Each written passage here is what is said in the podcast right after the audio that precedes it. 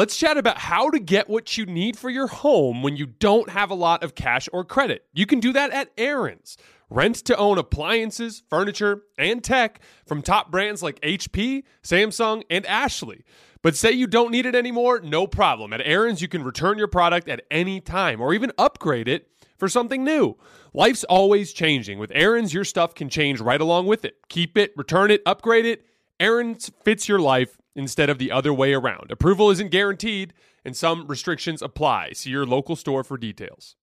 I'm John Sipher. And I'm Jerry O'Shea. We spent over 30 years in the CIA uncovering global conspiracies. Conspiracies aren't just a theory to us, which is why we started our podcast, Mission Implausible. Everyone has questions about conspiracy theories, but with our background, we can actually answer those questions. Anyone can just start screaming about microchips and Jewish space lasers, but it's our mission to remove the bull and get down to what's real. Listen to Mission Implausible on the iHeartRadio app, Apple Podcasts, or wherever you get your podcasts. Hi, everyone. I'm Paul Anka. And I'm Skip Bronson. And what happens when two old friends take their decades of experience in the business and entertainment worlds and sit down with our buddies? You get Our Way, a brand new show from iHeart Podcast where we chop it up with our pals about everything under the sun. This is our podcast, and we're going to do it our way. Listen to Our Way on the iHeartRadio app, Apple Podcasts, or wherever you get your podcasts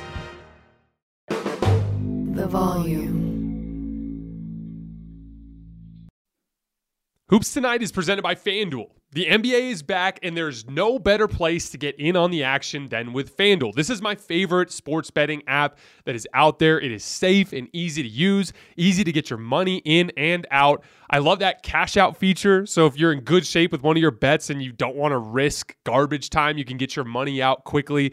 Use promo code JASONT and download the FanDuel app today to make every moment more this NBA season.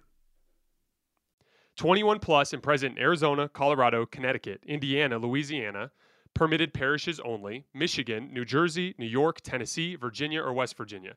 First online real money wager only. Refund issued as non withdrawable site credit that expires in 14 days. Restrictions apply. See terms at sportsbook.fanduel.com. Gambling problem? Call 1 800 NEXT STEP or text NEXT STEP to 53342 in Arizona. 1 888 789 7777 or visit ccpg.org slash chat in Connecticut. 1-800-GAMBLER or visit fanduel.com slash RG in Colorado, Indiana, New Jersey, and Virginia. 1-877-770-STOP in Louisiana. 1-800-270-7117 for confidential help in Michigan. 1-877-8 Hope NY or text Hope NY to 467369 in New York. In Tennessee Redline, dial 1 800 889 9789 in Tennessee. Visit www.1800gambler.net in West Virginia.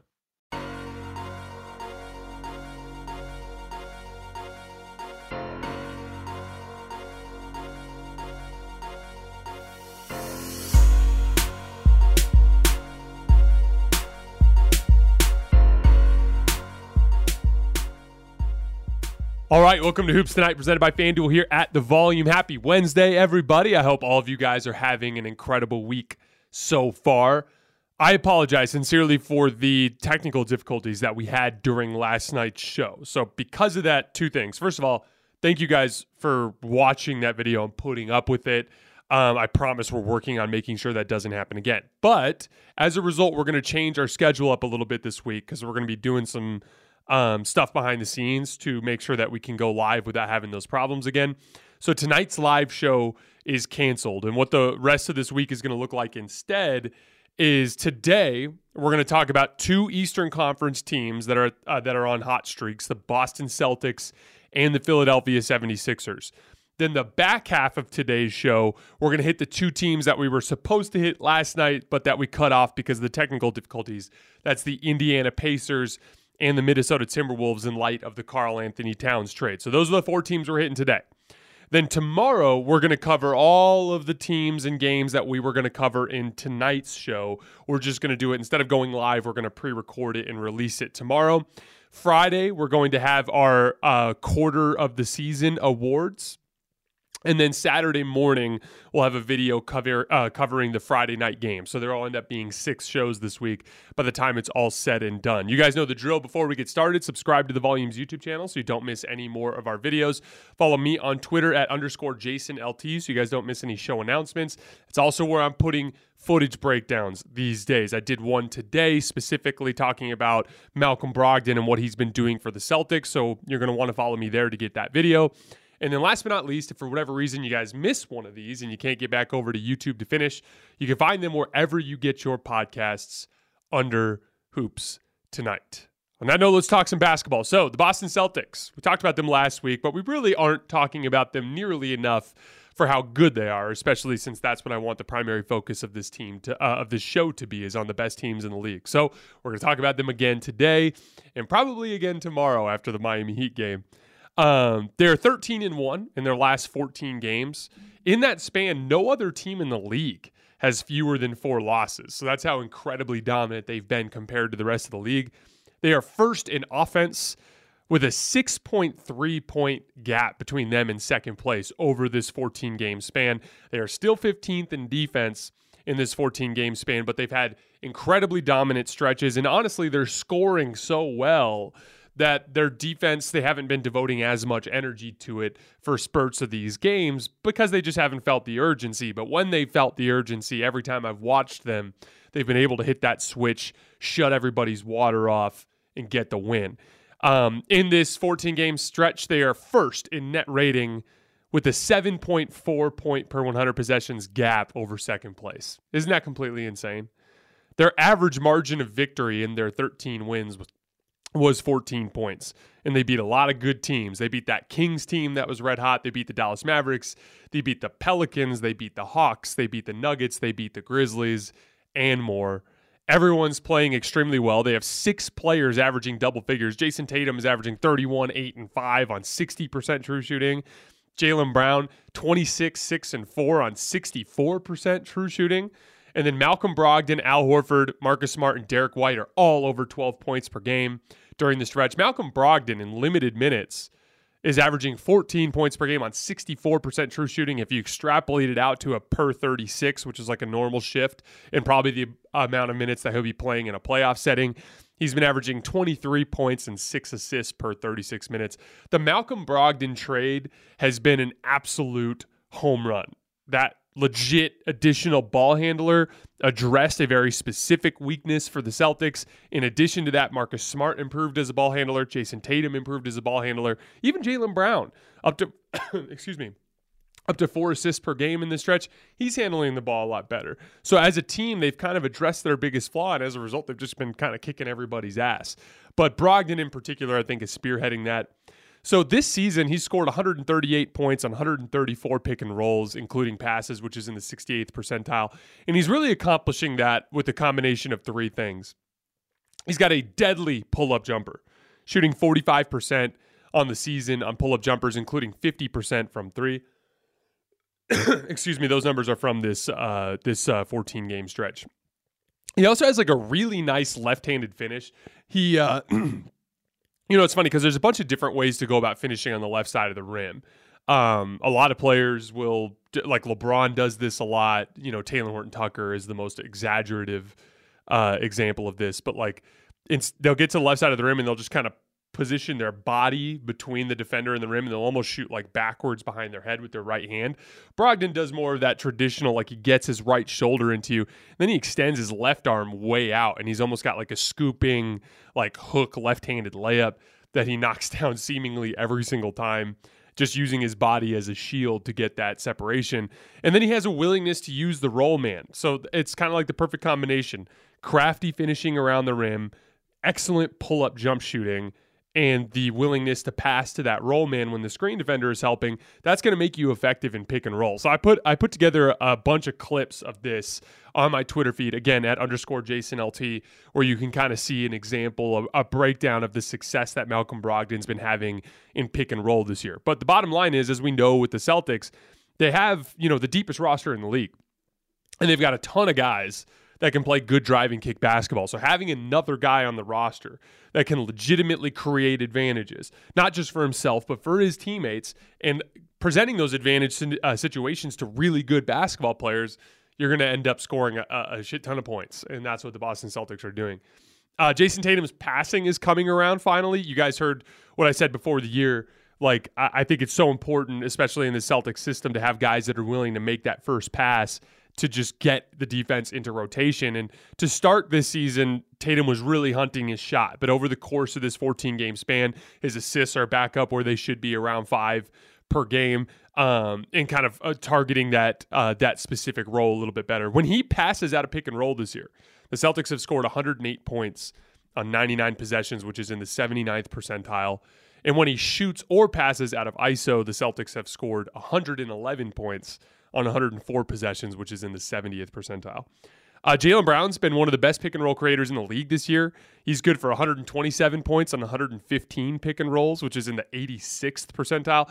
I was watching a bunch of footage on it this morning. It's it's just classic what you'd expect with Jaylen Brown. A good combination of downhill athleticism getting to the rim and a deadly pull up jump shot. In this 14 game stretch, he's taken 60 pull up jumpers and he's made 33 of them, including 8 for 19 from three, which is 42%. So Jaylen Brown playing some of the best basketball of his career. And then Marcus Smart, honestly, guys, like, and Celtics fans, I'm sure, would speak to this. From what I can tell, from what I've been watching, Marcus Smart is kind of the secret hero of the Celtics offense this year. His combination of a, a, a really good handle and quick first step, and ability to get defenders trapped in jail so he can use them to get over the top of screens. That in combination with his posting up, because uh, he can he typically draws a good matchup just because of the way that the Celtics present matchup problems for teams. He's the guy that is starting so many of these Celtics possessions by getting the defense into rotation, and then everybody's capitalizing on that attention. And then he's always been a really good passer it's always been one of his best skills, but the game is really just coming together for him. And the numbers, the resulting numbers are insane. He has scored 100, the Celtics have scored 155 points on 110 Marcus Smart pick and rolls this year, which is the best in the league. Literally, the best in the league for guys in that range of volume. He's also scoring 1.3, or the Celtics are scoring 1.3 points per Marcus Smart post up, which is in the 95th percentile. So you're getting just incredibly high level uh, creation from Marcus Smart. Just simply drawing good defensive matchups and using pick and roll and post ups to generate advantages for his team and everyone creating off of those advantage situations. You know, it's funny because as we kind of zoom out from the Celtics for a second, we all have like our, our rules, um, our little philosophies that we have as basketball fans or as basketball coaches or as basketball players. And one of my big ones has been to never overreact to regular season trends, you know, like um especially for teams that are proven in the playoffs. So for instance, like last year's Warriors, you know, they had a really uh, a really bad regular season by their standards because of injuries for the most part, but they got off to a really hot start and then things kind of fell apart uh, with injuries. And um, there was a lot of pessimism surrounding the Warriors going into that playoff run and I picked them in three out of the four rounds. And the one time I picked against them was against the Mavericks in the conference finals. And I said at the time I didn't feel good about it. It was more about the Luka matchup and what he had just done to the Suns than any sort of negativity towards the Warriors. And the main reason why is just like regular season basketball just doesn't mean that much to that type of team, that veteran experienced team that's been there so many times. And I just had a feeling they'd put it all together, and they did, which is why I picked them over even the Celtics when they got to the finals. You know, a similar example to that is the um, those Cavaliers teams with LeBron in like 2017 and 2018, like just really miserable regular seasons where they're just BSing through every single night. I remember that 2017 team in particular really struggled in the second half of the year, just not playing any damn defense, losing a bunch of games they had no business losing. And then what happened? They got into the playoffs and they literally whooped everyone's ass both of those years and made it to the finals. And so, you know, it's kind of like a lesson of mine, like not to overreact to regular season trends. But there's one specific regular season trend that I always pay really close attention to. And that's if there is a team that is just whooping everyone's ass like it's not even close. That team usually keeps whooping everyone's ass until they get the trophy. And the two recent examples of this that I would use are the 2020 Lakers. All year long, people hyper focused on roster flaws. They don't have enough shooting. There's not enough spacing. They play big too much. Will Anthony Davis get hurt? Is LeBron James still the best player in the world? All of that negativity was surrounding that Lakers team, and they were 24 and 3. And then guess what happened? They got to the postseason and they beat everyone's ass never were even remotely threatened. The shooting didn't matter. LeBron was the best player in the world. Anthony Davis played like a top five player in the world, and they kicked everyone's ass. And so all of that negativity surrounding them ended up not making any sense. Meanwhile, there was all this hype surrounding a Clippers team that had never won a title and had a disappointing regular season. And they ended up losing to the Denver Nuggets in the second round. So that's kind of lesson number one. And then the second example of that was the 2015 Warriors, kind of a similar thing. They won 67 games, had they were and they were beating teams, like soundly beating teams. And all of this pessimism was directed towards the Warriors. Oh, all, they rely too much on jump shots. Steph Curry and Klay Thompson are, you know, not good defensive players, and all the negativity that was directed towards them. And then guess what happened? They kicked everyone's ass in that postseason run. Yes, they had some injury luck, but they got the trophy at the end of the day. So, like, you know, even last year Celtics are a good example of this. From the you know middle of January to the end of the year, they kicked everyone's ass. And really, if it wasn't for an outstanding Steph Curry performance and a really bad Jayson Tatum performance, they probably would have won the title last year. So when a team is just killing everybody, we should probably pay close attention to it. Now, to be clear, I'm not picking them over either of Milwaukee or Golden State because of the respect I have for Giannis and the respect I have for Steph. But with the ascent of Jayson Tatum this year and the ascent of Jaylen Brown and how good they've been, I don't feel good about it.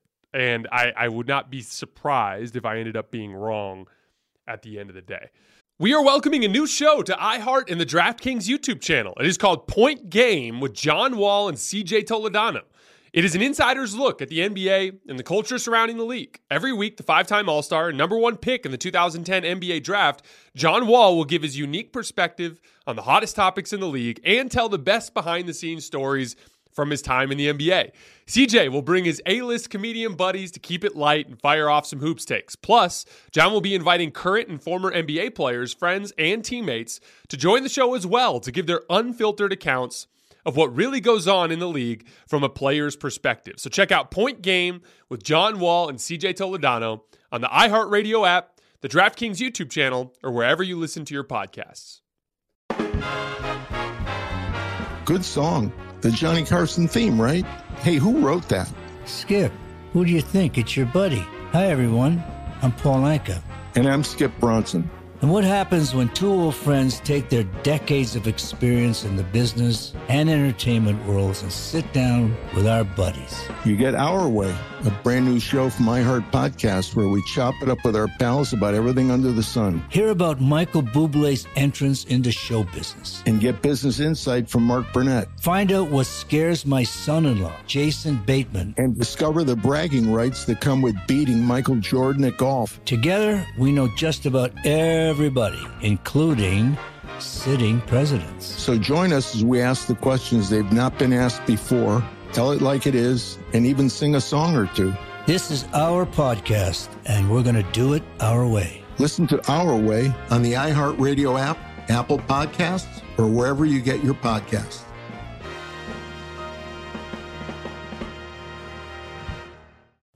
One of the best shows of the year, according to Apple, Amazon, and Time, is back for another round. We have more insightful conversations between myself, Paul Muldoon, and Paul McCartney about his life and career. It was 20 years ago today. We had a big bear of a man, who was called Mal Evans, who was our roadie.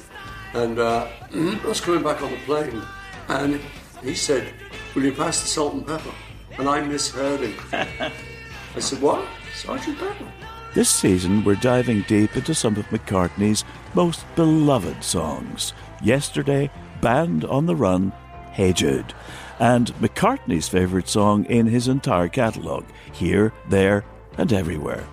Listen to season two of McCartney, A Life in Lyrics on the iHeartRadio app, Apple Podcasts, or wherever you get your podcasts. All right, moving on to the Philadelphia 76ers. So they're up to 12 and 9 now, thanks in large part to a 3 and 1 stretch with no Joel Embiid, no Tyrese Maxey, and no James Harden.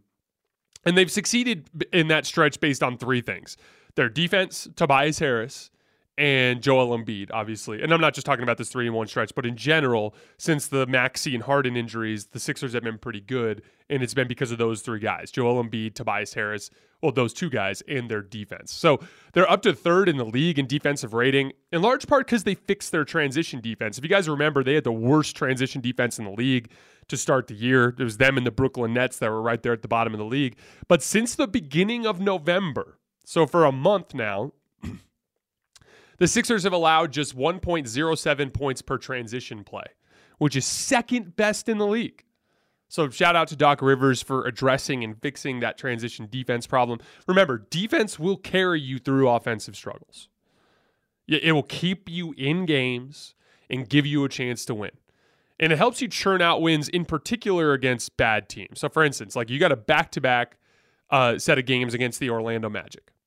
And Joel Embiid's out, Tyrese Maxey's out, you know, James Harden is out. You don't have a ton of talent. But they defended extremely well. They had a 105 defensive rating in both of those games, and they were never really truly threatened, and they won both of them. Um, Tobias Harris, we shouted him out in that game where they beat the Nets last week, but he's really done a nice job stepping into a larger role because of the injuries, and he's been awesome. Remember, he got a max contract because of what he could do in a larger role, and then he was almost immediately slotted down into a smaller role. And so it's good to see that he has you know, stayed sharp in those more on ball responsibilities so that when he had to step into this role, he could succeed. Since the James Harden injury, Tobias Harris is averaging 20 points per game on 56% true shooting. The Sixers are 6 and 1 this year when Tobias Harris scores at least 20 points. He's been really good in isolation situations, 1.13 points per possession, which is the 84th percentile, including passes. And then he's scoring really well out of the post, although he's not passing well. And he's been really good attacking closeouts. Uh, just another big, strong wing that is skilled and versatile, and that sort of thing is just going to find a way to succeed in the NBA these days. Joel Embiid. so obviously he's been out of the the lineup a little bit recently, uh, but when he's been healthy, he's been amazing this season. He had 38 and seven against the Hawks on Monday. He's scoring a career high 32 points per game on a ridiculous 63% true shooting percentage, which is the second best efficiency mark of his career and he's been out, outstanding defensively, just a bona fide superstar. You know, I know Joel Embiid's not my fa- favorite player, but um, j- that's more just you know, aesthetic stuff, like some of his demeanor stuff and some stuff with his foul baiting, which drives me insane. Um, but you know, I've I I tried to do my best to be fair about this stuff, and he's probably been one of the five best players in the league this year when he's been healthy. It's been health concerns that have been the problem there. And then Shake Milton, you know, when when when Tyrese Maxey and James Harden went down yeah, you lean more on Tobias Harris. Yeah, you lean more on Joel Embiid. Yeah, you can go more on wings. You're seeing a little bit more Matisse Thybulle, right? But you needed somebody in that backcourt to step up. And De'Anthony Melton, honestly, has struggled a little bit. But Shake Milton has just been shooting the laces off the damn basketball during this stretch. Since the Tyrese Maxey injury, Shake Milton is averaging 23 points per game on 57% from the field, 54% from three, and 96% from the foul line. Kind of like replacing in that uh, Seth Curry role that the Sixers used to use. Um, he's got a 69% true shooting percentage over this span. They needed somebody to step up, and Shake Milton has been that guy. If they can get De'Anthony Melton to find his shot, they'll be cooking with gas, and they'll still be really effective during this stretch without their backcourt. This is a super talented roster that has done a nice job of covering for their health issues with guys stepping into larger roles and succeeding, locking in on the defensive end of the floor, which is under their control, and Joel Embiid, their superstar, playing like a bona fide superstar. All right, moving on to the Pacers. Uh, these are going to be pretty quick. So, obviously, we were going to shout them out last night when talking about the Lakers, but they deserve some a little bit of a shout out. So they're playing really good basketball right now. They're fourth in the East in the standings right now, so they'd have home court in the first round. They're 10th in offense, 13th in defense. Ben Mathurin is having a really nice rookie campaign. He's been thriving in the advantages that the Pacers create for him. So he's not having, you know, like like most young players, he's struggling when he has to create his own shot in in stagnant situations like in a half court pick and roll set or in a late clock isolation set, things along those lines. But when uh, like on out of bounds plays and when they run their sets, when they get or in closeout situations when he's catching with the defenses in rotation, he's doing a really nice job of scoring in those situations with just a simple combination of a good three point shot, a really nice floater, a good with good lift and, and shoots it high and soft, and then ability to finish around the rim. Uh, that combination, those three things together, have made him uh, really good at extending those advantages and finishing plays. They uh, they they run this baseline out of bounds play. You Pacers fans will recognize that they've run it all season. Uh, but basically, uh, like he'll start on the left side of the floor, and they'll either set a single screen at the block, or they'll set like an elevator screen where they've got two, like a screener at one block and then on another block, and they'll shut the door as Ben runs through. But he'll run through to the right corner and he'll either tur- catch and turn and shoot, or he'll curl around it and work along the baseline to get back to the basket and score. And uh, they ran it twice in a uh, twice in that fourth quarter against the Lakers the other night. Both times he read the defensive player and curled around and knocked down a floater along the baseline. Again, both of them were a little bit off, but he shoots it so soft and so high that he got he got the bounce on both of them. Um, he's also having a lot of success attacking the rim in transition. Again, he's got a long ways to go as a primary shot creator, but that's the same uh, for all young guards in the league. Uh, but he does look like a really nice pickup for Kevin Pritchard and the Pacers. Myles Turner has completely returned to form. He's playing the best basketball of his career. His last 11 games, he's averaging 20 points and nine rebounds. 2.3 blocks per game, and shooting 42% from three on over four attempts. Overall, he's shooting 57% from the field. Myles Turner has been so damn good that I I'm stunned that the Lakers have not been begging the Pacers to make that deal. Now, my guess, uh, Jovan uh, Jovan Buha uh, uh, went on um, Alan Silva's podcast this morning, I believe, and specifically said that the Lakers are leaning towards a deal that would send something like Kendrick Nunn and Patrick Beverley in a first instead of a Russell Westbrook centric deal. And uh, um, if they do something along those lines, uh, I would be interested to see if they like kind of threw another minimum contract in there and tried to target just Myles Turner rather than Buddy Hield, giving them a legit big identity that they can go to. But the shout out to Myles Turner, he's been awesome. And then the big guy with the Pacers, we got a shout out is Tyrese Halliburton. He's quickly become one of the best passers that we have in the league. And you guys know how much I value high level playmaking. It's always been my favorite NBA skill set because, you know, all all NBA players, especially in this era, are getting so good at basic things. Three-point shooting, one dribble pull-ups, floaters, driving and kicking. The, the the league in general is getting a lot better at extending advantages and finishing plays. So having guys that can beat that initial wall of the defense to get them into rotation is so incredibly valuable. And Tyrese is doing that at an extremely high level. Um, he's got a 55% effective field goal percentage on pull up jumpers this year, which is the, you know, again, if you want to be a successful pick and roll ball handler or advantage creator in general, you have to have a pull up jump shot. You have to be able to dribble and beat people off the dribble, and you have to be able to see the floor well enough to pass. And Tyrese adding that legit pull up jumper has opened up everything for him this year. He's one of the highest volume pick and roll guys this year. So he's only in the 63rd percentile in terms of point per possession, but he's run 445 pick and rolls this year. It's one of the foundational pieces of that Pacers offense, and he's getting more than one point per possession out of it, which is really good. That means that in a set defense situation, like half court, everyone's trapped. They can wear out and spam Tyrese Halliburton pick and roll and get good stuff out of it. So shout out to the Pacers playing some good basketball. I would imagine they'll pull the plug eventually. Um, but the one the one thing that's weird there is I, I, uh, it'd be it'd be a lot more interesting to look at them if Malcolm Brogdon was around still. But then again, you got to keep things open for guys like Benedict Mathurin to develop. All right, moving on to the Minnesota Timberwolves. So Karl-Anthony Towns uh, had a calf strain. Thankfully, it wasn't worse. Obviously, we were all terrified when we saw that um, video clip. Uh, the uh, the Wolves really need to take their time with this one because you have enough talent with Gobert uh, and with Anthony Edwards and D'Angelo Russell. you have enough talent to play functional basketball during this stretch. So there's no reason to rush Car- uh, Karl Towns back. We've seen examples in NBA history, particularly with Kevin Durant in 2019, where a calf strain, when you rush back, can turn into an Achilles issue. So I hope they take their sweet time figuring this out uh, and getting Karl Towns healthy. The nice thing, the silver lining, whatever you want to talk about, the glass half full way of looking at it, is this will actually force the Timberwolves to play some more traditional lineups. So before we go any further, I just wanted to give you guys some lineup data about the Gobert Towns fit so you guys can kind of see what it's looked like in different combinations. These numbers are uh, per cleaning the glass, by the way, which, which filters out garbage time. So when Rudy Gobert and Karl Towns are both on the floor, the Wolves have a minus one net rating in 832 possessions. Remember, net rating is just differential per 100 possessions, meaning they're getting outscored by one point per 100 possessions. Um, defense is good, not great with both of them on the floor, which is concerning because that's why you make a Gobert trade. And then their offense is pretty bad. When Karl Towns is on and Rudy Gobert is off, they are dead even in, a, in 657 possessions.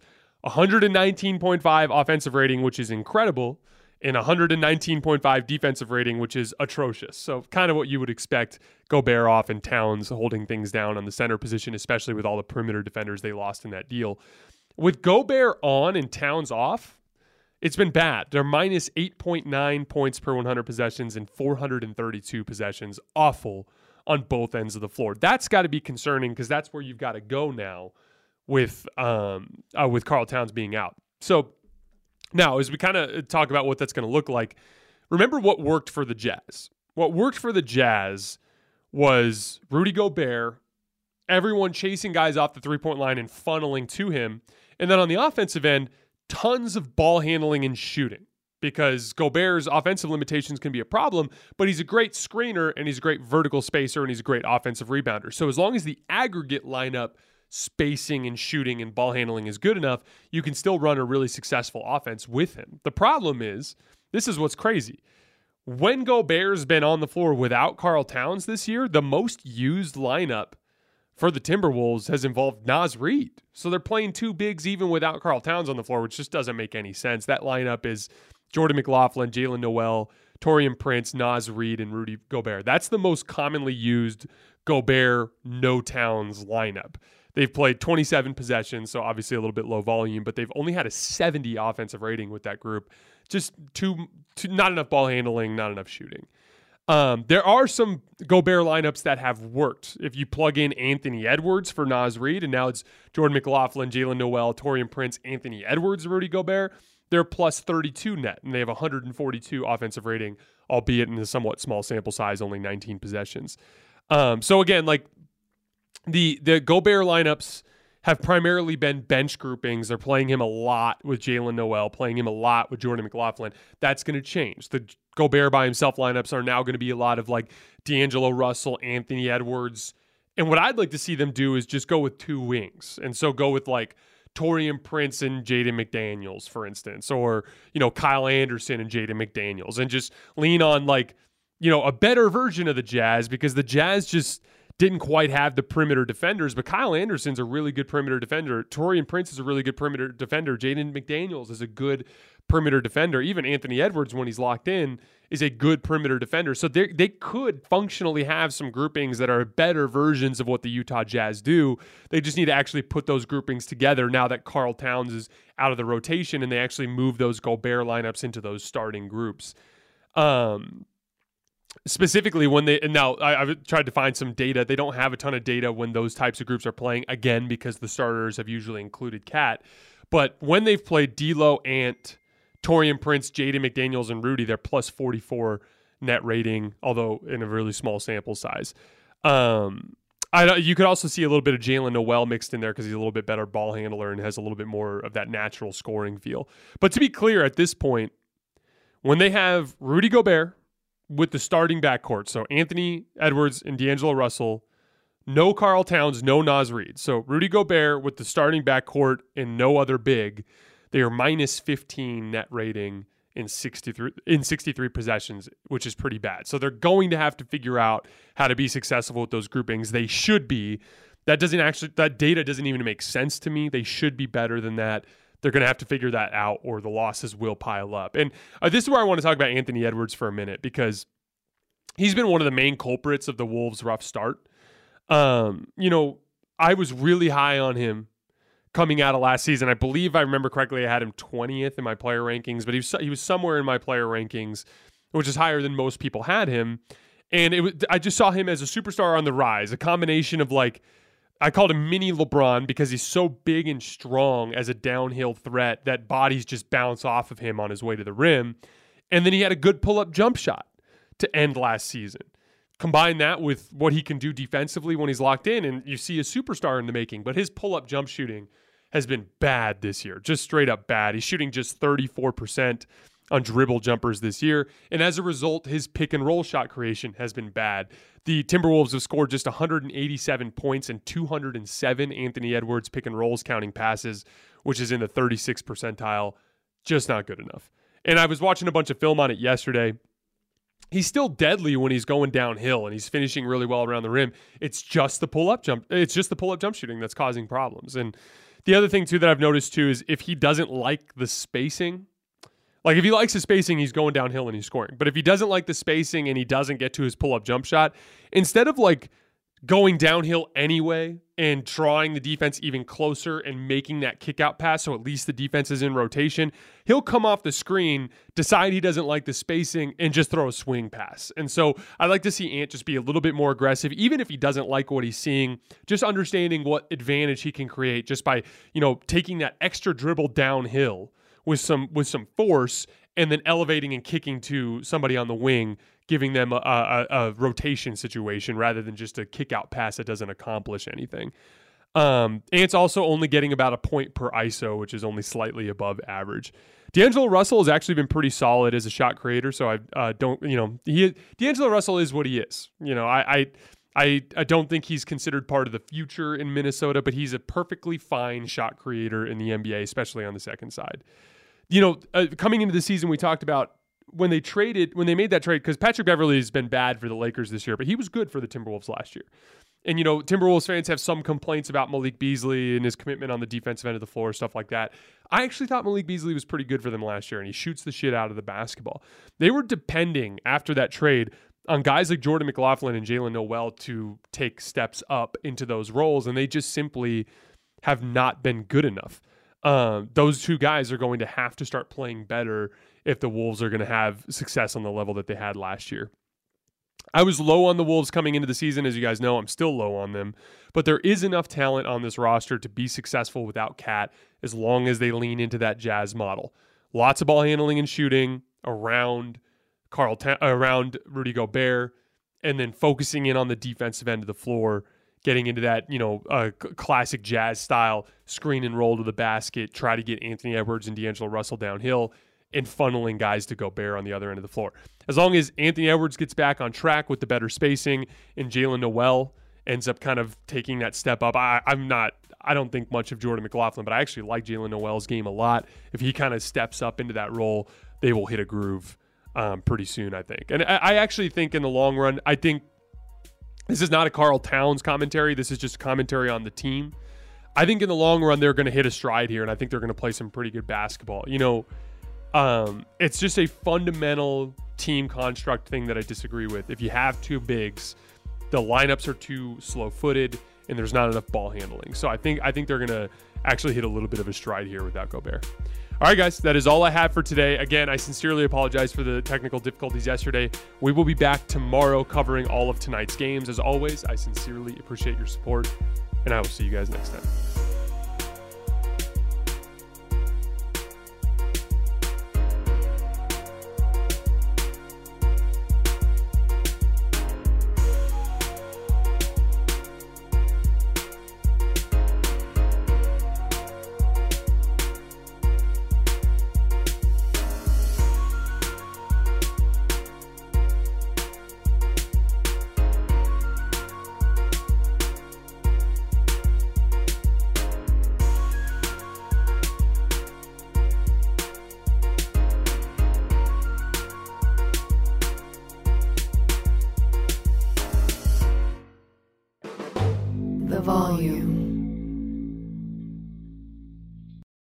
The ones who work hard to ensure their crew can always go the extra mile, and the ones who get in early so everyone can go home on time, there's Grainger, offering professional grade supplies backed by product experts so you can quickly and easily find what you need.